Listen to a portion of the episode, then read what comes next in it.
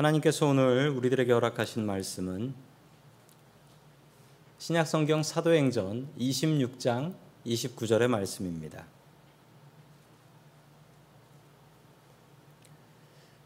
바울이 이르되 말이 적으나 많으나 당신뿐만 아니라 오늘 내 말을 듣는 모든 사람도 다 이렇게 결박된 것 외에는 나와 같이 되기를 하나님께 원하나이다 하니라. 아멘. 하나님께서 우리와 함께 하시며 말씀 주심을 감사드립니다. 아멘. 자, 우리 옆에 계신 가족분들과 우리 교인분들에게 인사 나누겠습니다. 반갑습니다. 사랑합니다. 반갑습니다. 인사해 주시죠. 제가 방금 전에 하나님의 말씀을 읽을 때 읽을 때 뭐라고 하고 읽었냐면 제가 15년 동안 똑같은 멘트를 하고 있습니다. 오늘 우리들에게 주시는 하나님의 말씀은 이라고 하고 읽습니다. 사실 꼼꼼히 살펴보자면 우리들에게 주셨다라는 말씀이라기보다는 아니 그건 목사님이 정하신 말씀 아닙니까? 목사님이 한 주간 읽고 묵상하신 말씀이지요. 라고 생각할 수도 있습니다. 그렇지만 우리는 그렇게 하나님의 말씀을 받지 않습니다. 하나님께서 오늘 이 설교를 통하여 우리 각자 자신들에게 주시는 말씀이라는 것입니다. 저는 하나님의 말씀의 능력을 분명히 믿어서 그 하나님의 말씀의 능력은 사람을 능히 변화시키고도 남는다라는 걸 저는 분명히 믿습니다. 그런데 하나님께서 아무리 귀한 말씀, 능력의 말씀을 주셔도 바뀌지 않는 사람이 있는데 예, 마음의 문을 닫은 사람, 이 사람의 마음은 바뀌지 않습니다. 이런 말이 있습니다. 마음의 문을 여는 손잡이는 안쪽에만 달려 있다. 예, 내 마음은 말 그대로 내가 열 수도 있고 닫을 수도 있다. 하나님께서는 그 손잡이를 밖에 달아놓지 않으시고 안에만 달아놓으셔서 내가 마음대로 열고 닫을 수 있게 하셨습니다. 오늘 성도 여러분들 마음의 문을 여십시오. 그리고 오늘 귀한 말씀 받으셔서 우리의 삶이 조금 더 새로워질 수 있기를 주의 이름으로 간절히 축원합니다. 아멘. 첫 번째 하나님께서 우리들에게 주시는 말씀은 하나님의 말씀에 마음을 열라라는 말씀입니다. 하나님의 말씀에 마음을 열라. 오늘 마음을 열어야 될 사람이 성경에 몇 분 나옵니다. 정말 말씀이 필요한 분들인데 이분들이 마음을 열지 않습니다. 이분들은 어떻게 될까요? 우리 사도행전 26장 24절 말씀 같이 봅니다. 시작. 바울이 이렇게 변호하니 베스도가 큰 소리로 바울아 내가 미쳤구나 내 많은 학문이 너를 미치게 하였구나 하고 말하였다. 아멘. 베스도 총독 하나님의 말씀이 필요한 사람이었습니다.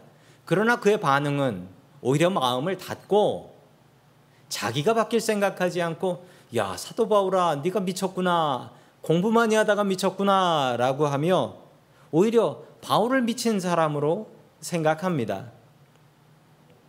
성도 여러분, 요즘 살아가는 사람들, 세상 사람들은 무엇인가 미쳐서 삽니다.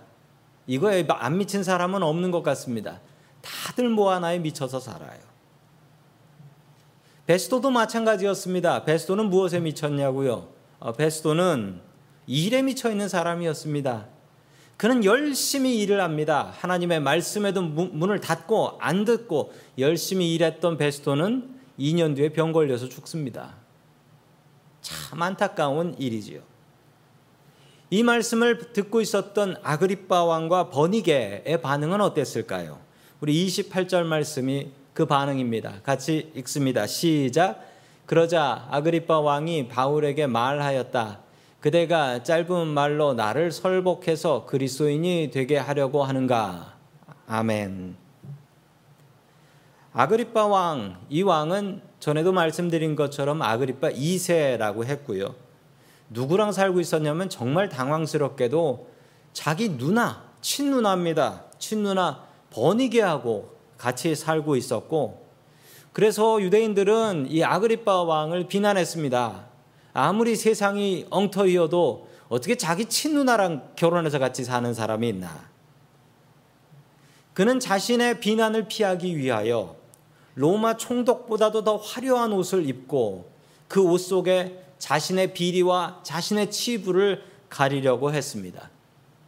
하나님의 말씀을 들었던 아그리파 왕과 버니게는 당장 회개하고 그들의 잘못된 삶에서 돌아와야 했습니다. 그러나 그들은 하나님의 말씀을 거부했습니다. 나 예수 믿게 하려고 그러는구나. 안 듣겠다. 그러면서 끝을 내버리지요.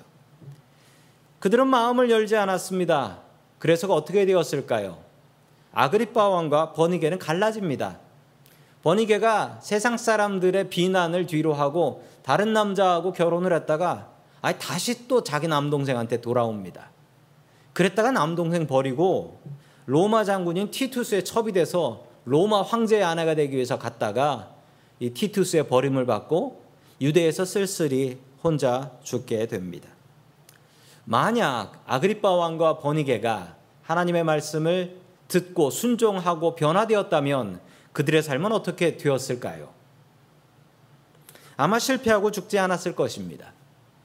오늘 하나님의 말씀에 성도 여러분들의 마음을 여시길 바랍니다. 하나님의 말씀은 능력이 있어서 우리가 마음을 열고 주님 앞에 나아간다면 그 말씀이 내 마음에 들어오고 그 말씀의 씨는 분명하게 열매를 맺을 것이기 때문입니다.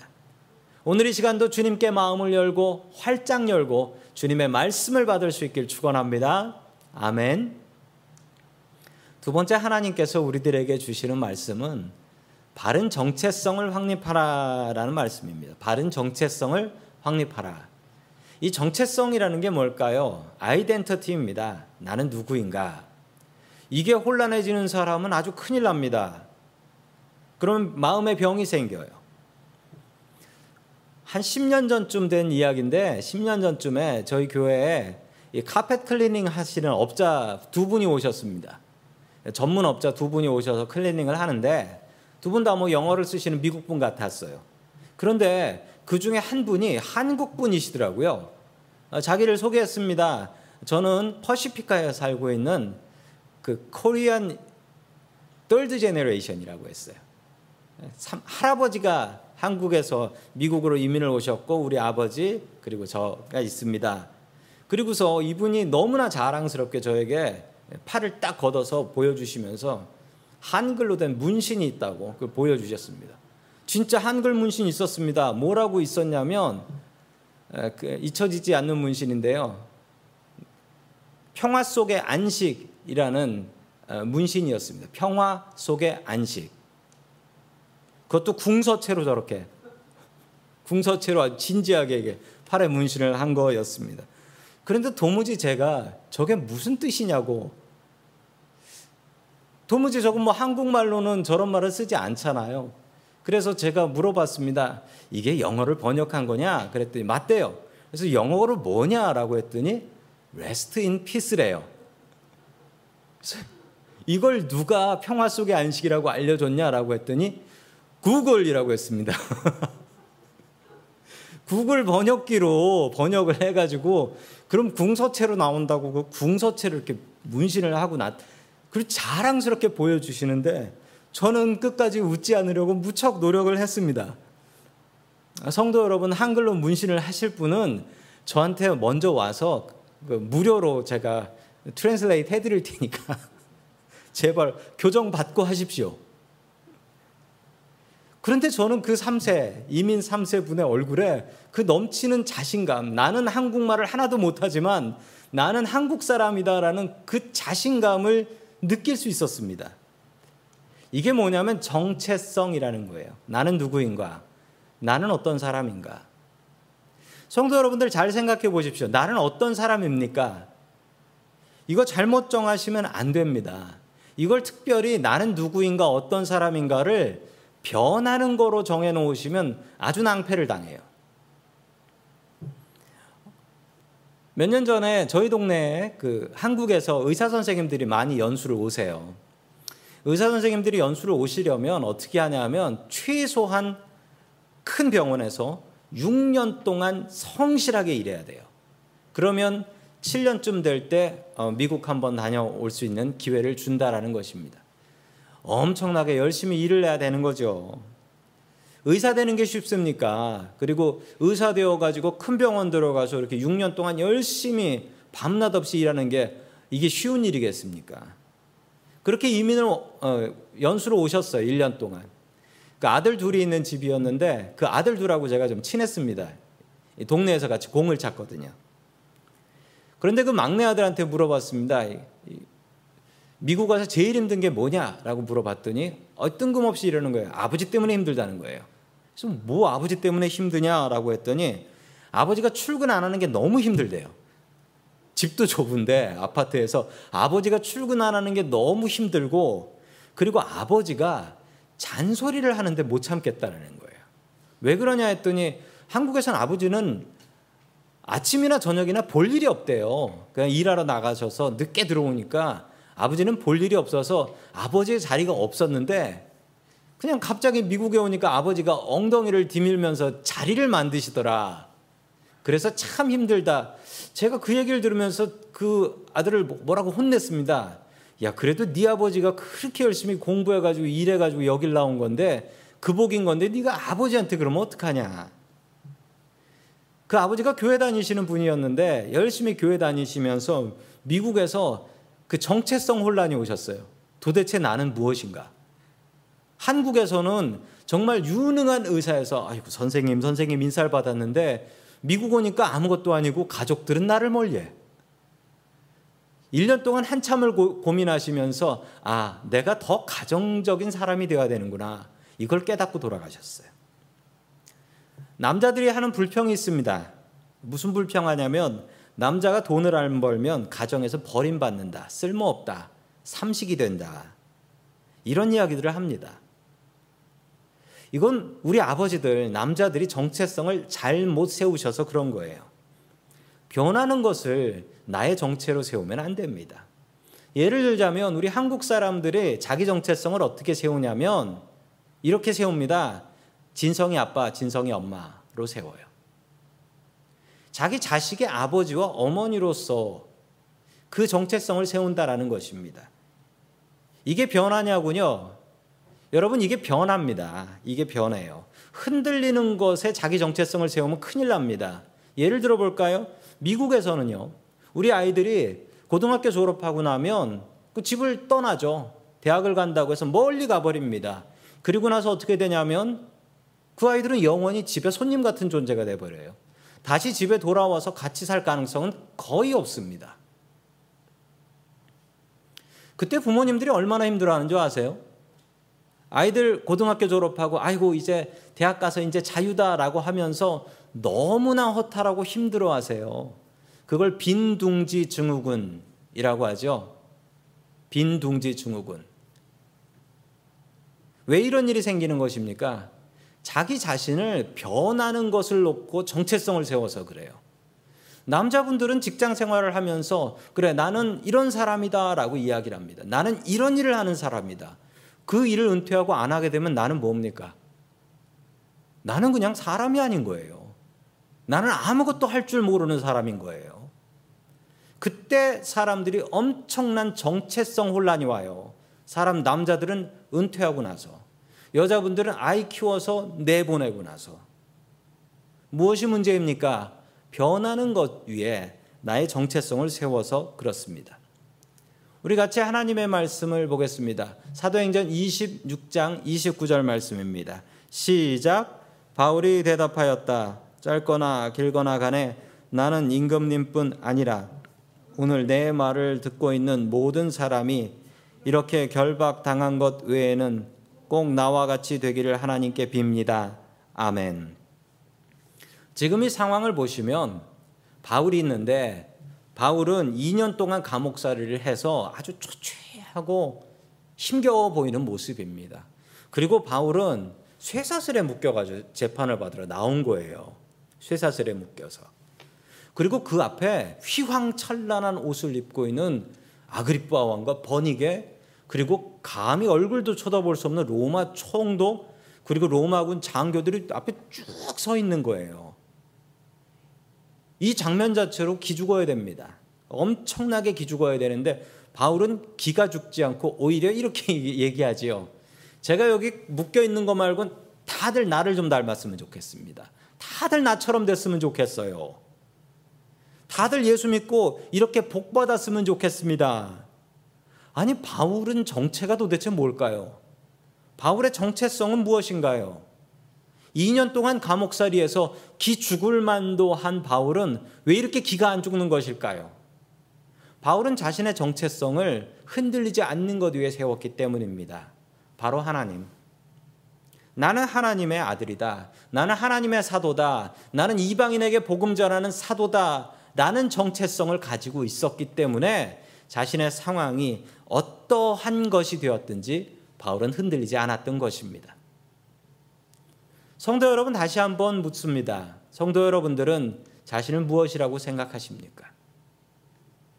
나는 이 정도 큰 집에 사는 사람이야. 나는 이 정도 좋은 차는 타는 사람이야. 나의 자식은 어떻고, 나의 아내와 남편은 어떻고, 이런 것으로 정체성을 세운 분들은 그것이 변할 때 자신의 존재 자체가 없어져 버려요. 성도 여러분, 변하는 것 위에 나의 정체성을 세우지 마십시오. 우리는 하나님 위에 나의 정체성을 세워야 합니다.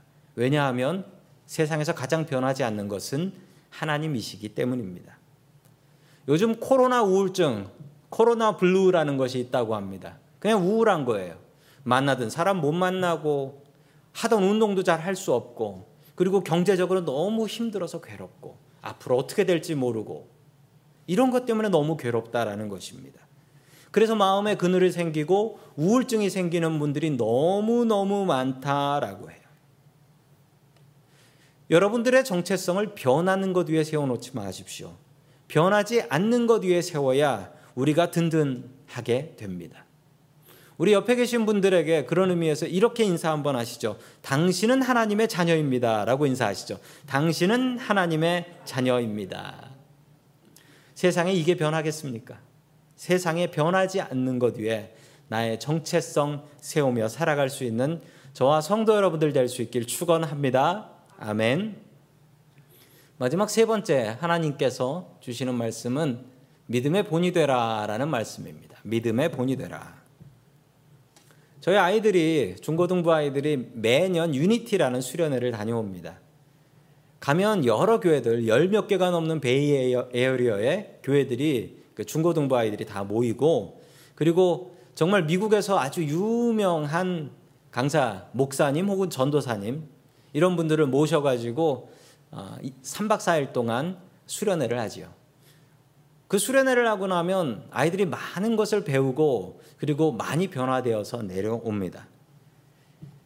아이를 데리고 내려오면서 제가 큰아들한테 물어봤습니다. 이번 수련회 때는 무엇을 배웠냐 라고 물어보니 아들이 이런저런 예측, 이번엔 정말 많은 걸 배웠다. 많은 깨달음이 있었다라고 하면서 우리 리더 형이 있는데 그 리더 형이 자기보다 두 살이 더 많은데 그 형이 이런저런 이런 얘기를 해줬고 그게 참 나에게 큰 도전이 되었다라는 이야기를 하는데 제가 그걸 들으면서 한숨이 나오더라고요. 왜 한숨이 나오냐면 제가 그 설교 때 다 했던 얘기거든요. 아니 내가 더 잘했어요. 왜냐하면 그 대학생 2년 선배 목사보다 말 못할 거예요. 근데 그 선배가 한 얘기는 너무 감동이 되고 마음에 다가오고 이렇게 살기로 이렇게 다짐했다고 하고 아버지가 한 얘기는 그냥 귀로 한 귀로 다 흘려 듣고 흘려만 듣나 또 이렇게 얘기해요. 아 나는 커서 아빠처럼 안 될 거라고 뭐 이, 런 얘기까지 한단 말이에요. 사람이 언제 제일 많이 배울까요? 우리 상식적으로 이야기, 이야기하자면 많은 것을 머릿속에 넣으려면 좋은 선생님이 제대로 된 걸 많이 가르쳐 주면 돼요. 그러면 내 머릿속에 많이 들어오나요? 그렇지가 않대요. 그렇지가 않고 진짜 제일 많이 배우는 건 좋은 선생님이 가르쳐 주는 게 아니라 내가 본받고 싶고 따르고 싶은 롤 모델. 예를 들면 우리 반에 있는 공부 잘하는 애 라든지 선배 중에 훌륭하게 된 선배 뭐 이런 사람이 와서 나랑 별로 멀지 않은 사람 내가 롤 모델로 삼을 수 있는 사람이 가르침을 주면 그때 가장 많이 배운다라는 거예요. 사실 그렇습니다. 우리의 삶에서도 좋은 선생님이 많이 가르쳐 준 것보다는 내 주변에 나랑 비슷해 보이고 가까워 보이는 사람이 나의 롤 모델이 될 때, 아, 정말 저거 좀 따라하고 싶다라는 생각이 들죠. 그거는 따로 공부할 필요도 없고 따로 학원 가서 배울 필요도 없어요. 그냥 배우는 겁니다. 오늘 사슬에 묶인 죄수인 바울. 이 바울은 자기 앞에 서 있는 그 화려한 옷을 입은 높은 분들 앞에서 이렇게 얘기합니다. 나를 본받으십시오. 나를 따르는 사람이 되었으면 좋겠습니다. 나를 따르는 사람이 되시라는 말입니다. 바울은 나를 모델로 삼아 주십시오. 내가 여러분들의 롤 모델입니다. 나를 닮아 주십시오. 이렇게 얘기를 했는데 바울은 이런 이야기를 한두 번 한 게 아닙니다. 자, 우리 고린도전서 11장 1절 같이 봅니다. 시작. 내가 그리스도를 본받는 사람인 것과 같이 여러분은 나를 본받는 사람이 되십시오. 아멘. 좀 당황스럽지 않습니까?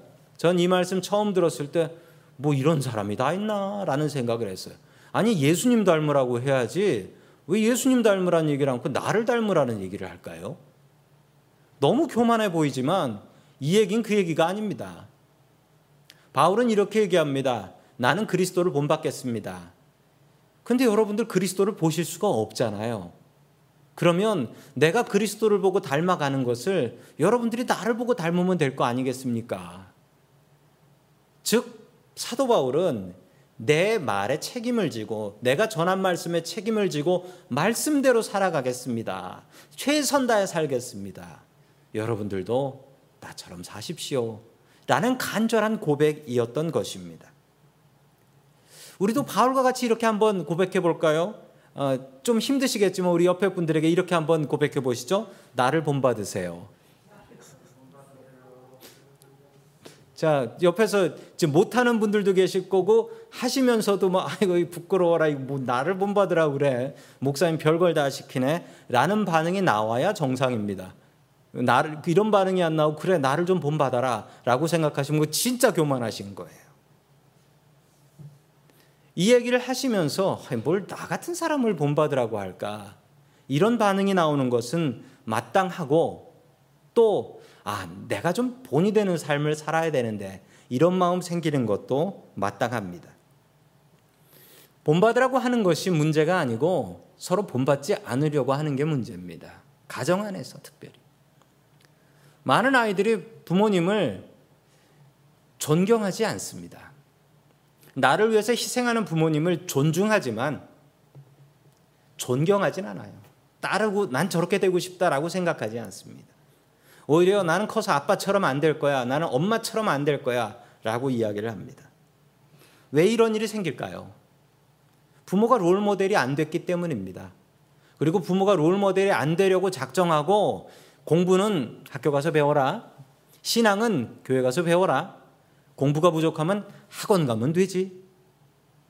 롤 모델이 될 걸 스스로 포기하고 있습니다. 오히려 하면 안 되는 롤 모델을 합니다. 어떤 롤 모델이냐면 너 그거 엄마 닮아 그런 거다. 엄마 닮지 마라. 너 그거 아빠 닮아서 그런 거다. 아빠 닮으면 안 된다. 아니 서로 닮아가야 될 가족들이 서로 디스하면서 서로 자기 편 만들려고 하며 닮지 말라고 하는 것은 절대 하시면 안 되는 일입니다. 저희 동네 공부 아주 잘하는 한인 아이들이 있어요. 공부를 정말 잘해요. 정말 천재 소리 들을 정도로 공부를 잘해요. 그 아이들이 어떻게 그렇게 공부를 잘하나 제가 참 궁금했는데요. 도서관에서 그 비밀을 찾아냈습니다. 그 도서관에 그분의 어머니가 딸을 데리고 와가지고 도서관에 계셨어요. 근데 보통 도서관에 가면 어떻게 하냐면 부모님들이 아이들한테 너희들은 저기 키즈 섹션에서 놀아라. 나는 딴 데 있을게. 라든지 너 거기 놀다가 다 끝나면 전화해라. 내가 데리러 갈게. 라고 이야기를 하는데 이 어머니는 도서관에 올 때 성경책을 끼고 오세요. 성경책, 아주 너덜너덜해진 성경책인데 아이가 공부하는 동안 그 옆에 앉아서 그냥 성경책을 계속 봐요. 제가 그걸 보면서 알았습니다. 아, 저 집 공부 잘하는 건 저 집 엄마 때문이다. 여러분 초등학생 정도는 우리가 조금 봐줄 수 있어요. 영어는 못 봐줘도 뭐 수학 같은 건 이렇게 해줄 수 있는데 중고등학교 가면 아이들을 공부를 가르칠 수 없습니다. 그리고 내가 성경 지식이 많아야 아이들을 신앙을 지도해 줄 것 아닙니까? 애들 좀 크면은 질문하는 거 답해주기도 힘들어요. 내가 그 아이들보다 똑똑해서 가르칠 수 있는 게 아닙니다. 내가 그 아이들에게 롤 모델은 될 수 있어요. 공부는 못 가르쳐줘도 그 옆에서 성경책 펴고 있을 수는 있잖아요.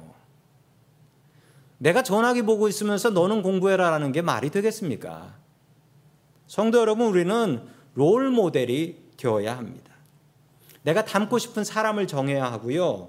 그리고 내가 그 사람을 닮아서 우리의 가정에서 아내에게 남편에게 그리고 아이들한테 나를 본받아라라고 이야기할 수 있어야 합니다. 그렇게 안 하는 것이 문제예요. 사도 바울은 자신의 삶의 책임을 지며 사도 바울은 이렇게 분명하게 이야기합니다. 믿음의 본이 되라. 내가 믿음의 본이 되겠다. 성도 여러분, 정말 어렵지만 나의 삶의 책임을 지며 나를 본받는 사람 되라고 고백할 수 있는 저와 성도 여러분들 될 수 있기를 주님의 이름으로 간절히 축원합니다. 아멘. 다 함께 기도하겠습니다. 하나님 아버지, 오늘도 우리를 사랑하시고 예배의 자리로 불러주시니 감사드립니다. 각 가정을 성전으로 삼아주시니 감사드립니다. 마음의 문을 열고 주님을 나의 주님으로 받아들이고 의지하게 하여 주옵소서. 주님, 우리가 변하는 정체성을 의지하지 말게 하옵시고, 변치 않으시는 주님을 바라보며 주님을 향한 정체성으로 살아갈 수 있게 하여 주옵소서. 주님, 우리가 서로의 본이 되는 삶이 되게 하여 주옵소서. 믿음의 롤 모델이 되어 아이들을 믿음으로 지도하고 서로에게 선한 영향력을 끼치게 하여 주옵소서. 우리의 인생의 모델이 되시는 예수 그리스도의 이름으로 기도드립니다. 아멘. 다 함께 자리에서 일어나셔서 준비하신 예물을 하나님 앞에 드리겠습니다. 내게 있는 모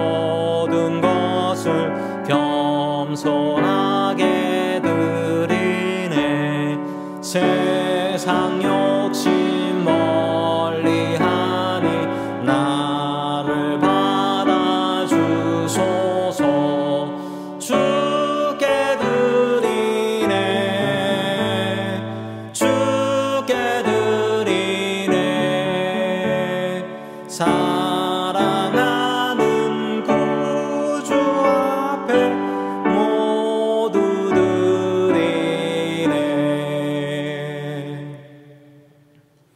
함께 기도하겠습니다. 우리의 삶의 모델이 되시는 고마우신 하나님 아버지, 오늘 이 시간도 주님 앞에 나와 예배드리며 우리가 주님 닮기 원합니다. 주님을 닮아서 또한 다른 이들에게 나를 닮으라라고 담대하게 외칠 수 있는 우리들 될 수 있게 도와주시옵소서. 주님, 한 주간도 주님께서 베풀어 주신 은혜 감사드립니다. 이 험악한 코로나의 세월 가운데 우리들을 안전하게 지켜 보호하여 주시고 우리가 먹고 마실 수 있는 은혜를 허락해 주시니 감사드립니다. 이것이 내 능력이 아니고 주님께서 베풀어 주신 한없는 은혜와 능력인 것을 믿사오니 더욱더 주님을 의지하고 감사할 수 있게 도와 주시옵소서. 이 귀한 재물 주님께서 온전히 사용하여 주시고 아름다운 일에 사용할 수 있게 도와주시며 주님의 나라가 커질 수 있게 도와주시고 어려운 이들을 돕는 데 사용되는 아름다운 예물 될 수 있게 도와주옵소서.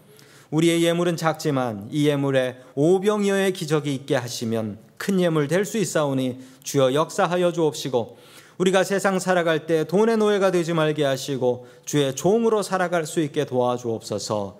우리의 모든 것 되시는 예수님의 이름으로 기도드립니다. 아멘.